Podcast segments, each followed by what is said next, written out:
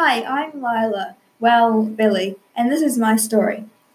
There was a puppy named Lila. She was put on the side of the road from her uh, recent owners. Lila survived a week on the side of the road. It was a Friday. She was lying down drinking from a rain puddle, and there was a horse who came and nearly stepped on her. Woof! The rider heard, jumped off the horse, and went down, slowly placing her hand on the dirty and wet fur. Hello there, I'm Emma. Looks like you've been out here for a while. How about I take you home and get your bath? As she said that, she picked up the puppy and rode on her horse, Honey, to her home. Emma seemed very nice. I trust her. They all got there, and it was a sunny day. Birds were chirping and ducklings were walking around.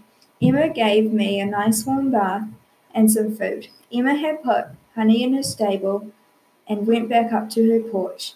And there, and she saw me there chasing around a bug.